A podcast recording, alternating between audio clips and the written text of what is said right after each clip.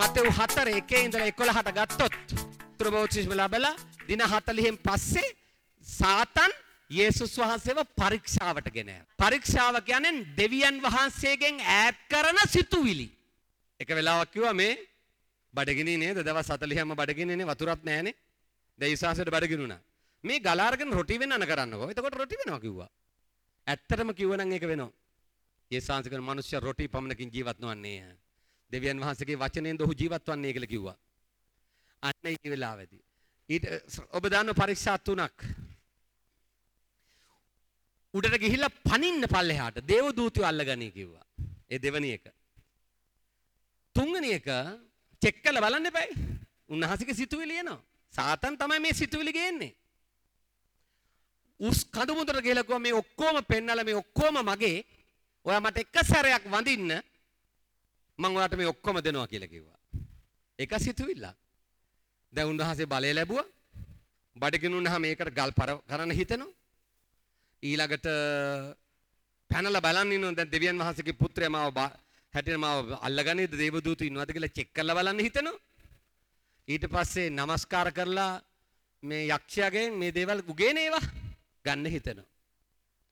නපුරු සිතුවිලි කියන වචනේ කෑ ගහලා කියන්න. තව සැරයක් කියන්න. නපුරු සිතුවිලි එනකොට යේසුස් වහන්සේ මොකද කරේ? වචනයෙන් ඒවා විනාශ කරේ. වචනයෙන්. උන්වහන්සේ පරීක්ෂා නොකරව කියා ලියා තිබේ. උන්වහන්සේට පමණක් নমස්කාර කරව කියා ලියා තිබේ. මනුෂ්‍ය රොටි වලින් පමණක් ජීවත් නොවන්නේ කියා ලියා තිබේ. දැන් මම ඔබට අදාළ කරන්න. ඔබට හිතන සිගරට් එකක් බොන්න. ඔබට හිතුනොත් අරක්කු ටිකක් බොන්න. ඔබට හිතුනොත් ඉරිදා පල්ලි නෑවිත් ඉන්න. ඔබට හිතුනොත් යාඥා නොකර ඉන්න යාඥා කරන්න ඕන කියලා හිතුවා නෑ ඕනේ නෑ කියලා සිතුවිල්ලක් ආවොත්. යථාර්ථ රිද්මේ නොකිය ඉන්න ඕන කියලා සිතුවිල්ලක් ආවොත්. කවුරු හරි ගහන්න මරන්න ඕන කියලා සිතුවිල්ලක් ආවොත්. අනුන්ගේ දෙයක් සොරා ගන්න කියලා සිතුවිල්ලක් ආවොත්. හෝ! මොන යම් හෝ පාපිස්ස සිතුවිල්ලක් ඔබට එනකොට. ඔබ මෙච්චර කල් කරේ ඒක කරන්නේ නැහැ කියලා ගියේ එක නම් කව වැරදි. ඔබ අනිවාර්යෙන්ම කටින් කියන්න ඕන එක. මං ඒක කරන්නේ නැහැ කියලා. මට සිතුවිල්ලක් එනවා බුලත් හිටක් කන්න. මං අර නෑනේ කණේක් කියලා මෙහෙම යන්නේ නැහැ. එහෙම යන එක වැරදි. කෑ ගහලා තමුන්ට ඇහෙන මම මම බුලත් හිට කන්නේ නැහැ. යේසුස් වහන්සේගේ නාමයෙන්. මම අරක්කු බොන්නේ නැහැ යේසුස් වහන්සේගේ නාමයෙන්. මම ඉරිදට ගෙදර ඉන්නේ නැහැ පල්ලියට යනවා දේශනේ අහලා ඒ දේශනෙන් මාව ධෛර්යමත් වෙලා මගේ ජීවිතේ හදාගන්න මම පල්ලි යනවා. යේසුස් වහන්සේගේ නාමයෙන්. මම ලෙඩ වෙන්නේ නැහැ. ලෙඩක් හිතනකොට මම ලෙඩ වෙන්නේ නැහැ. ලෙඩ වෙන්න මට බෑ යේසුස් වහන්සේගේ නාමයෙන්. ඔබ කටින් කිව්වේ නැත්තම් මම කියන්න මොකද කටින් කියන්න ඕන. ඒක තමයි යේසුස් වහන්සේ පරීක්ෂා වෙලාවදී කළේ. එකක් ගැලවීමට කටින් කෑ ගහලා කියන්න ඕන. දෙක පරීක්ෂාවේදී කටින් කෑ ගහලා කියන්න ඕන. යේසුස් වහන්සේ අපට උදාහරණයක් පෙන්වුවා ආදර්ශයෙන් පෙන්වුවා. ඔබ එහෙම නොකළොත් මං කියන්න වෙන දේ. ඒකෙන් ඔබ හිතලා හම් බුලත් ඉද කන්න හොඳ නැනේ. වන්නේ නැහැ නිකන්.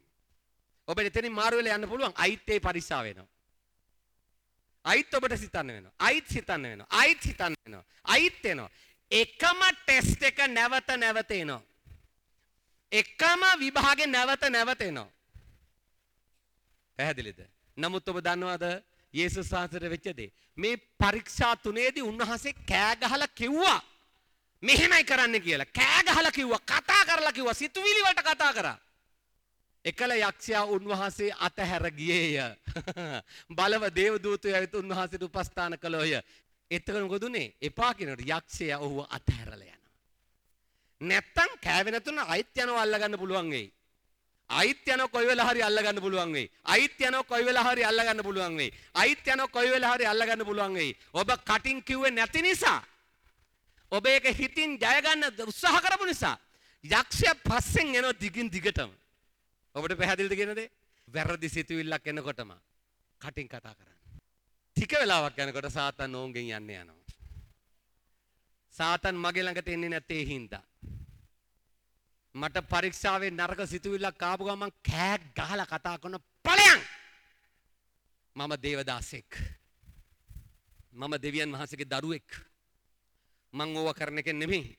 මම රජෙක් හාලල්ලූයියා ඒ නිසා ඌ යනවා මගෙන් ඇහලා ඊට පස්සේ ගිහලා බලන්න අපෝ කලඟට යන්න බෑ බං ඕක අතාරන යකාගෙන අපි වෙන එකෙක් බලාගෙන යන් කියන්නේ නැති එකේ කතා කරන්නේ නැති එකේ හොයාගෙන යන් බං හරි ලේසි කියන්නේ නැති එකේ හොයාගෙන ගියහම උගේ අස්සට රිංගලා බැහැලා ජොලියේ ඉන්න පුළුවන් බං.